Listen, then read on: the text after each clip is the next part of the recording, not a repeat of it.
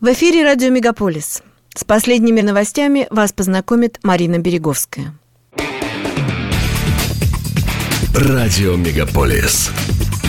Канадские новости.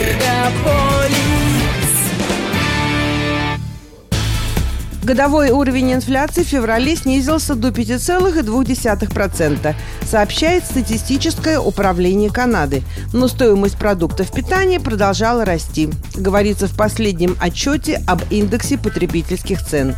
В феврале продукты, покупаемые в супермаркетах, подорожали на 10,6%. Отчет об инфляции вышел накануне принятия федерального бюджета 28 марта. Банк Канады тем временем работает над тем, чтобы вернуть годовой годовой уровень инфляции к целевому показателю в 2%.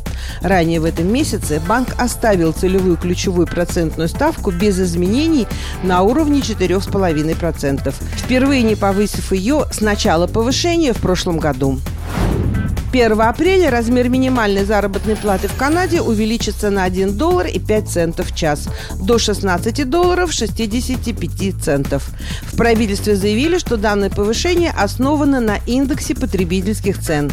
Эти изменения коснутся только сотрудников из частного сектора в отраслях, регулируемых на федеральном уровне, например, работников банков, почтовых и курьерских служб а также работников межпровинциальных воздушных, железнодорожных, автомобильных и морских перевозок.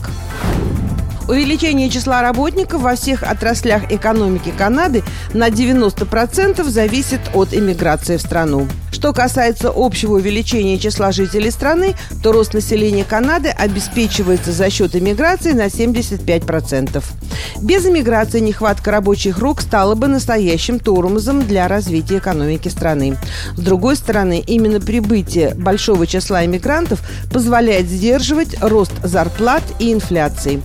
Только иностранные студенты с ограниченными правами на работу принесли в копилку бюджета страны 23,5 миллиарда долларов в 2020 году. Половина всех приезжих остается в Онтарио.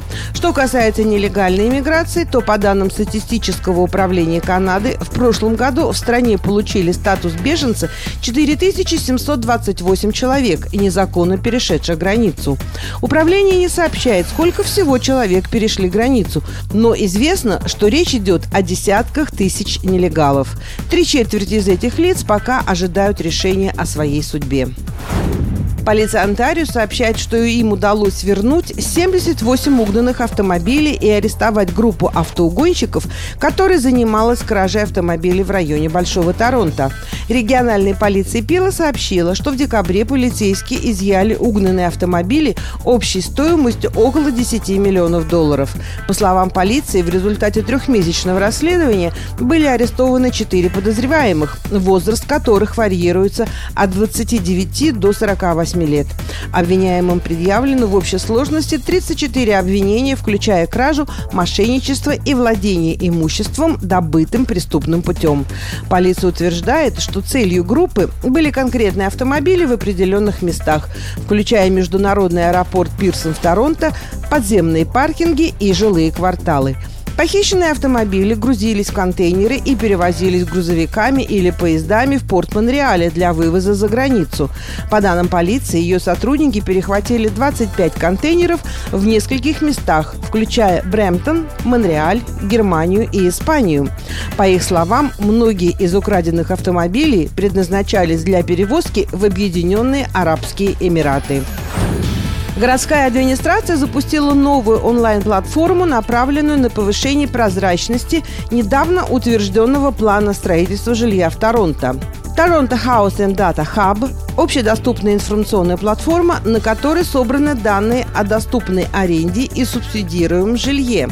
Эта новая система появилась через три месяца после того, как городской совет Торонто подавляющим большинством голосов проголосовал за предложение бывшего мэра Джона Тори создать так называемый Housing Action Plan – Среди прочего, план подразумевает разрешение на строительство мультиплексов на всех жилых участках и легализацию домов с частичной арендой, передает портал «Тарантовка». 3 апреля стоимость проезда для несовершеннолетних и взрослых владельцев карт Преста в Торонто поднимется на 10 центов. Взрослым владельцам карт Преста придется отдать за проезд 3 доллара и 30 центов, а несовершеннолетним 2 доллара 35 центов.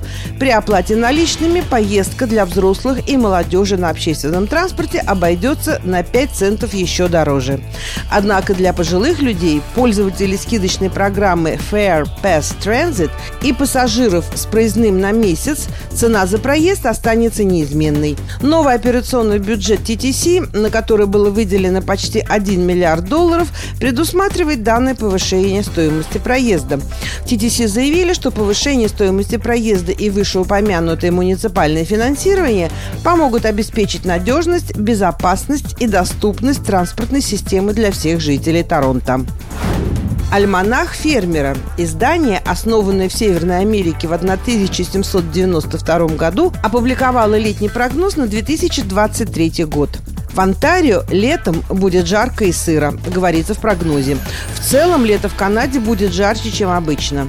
В канадских прериях и Квебеке температура воздуха будет подниматься еще выше, чем в Онтарио.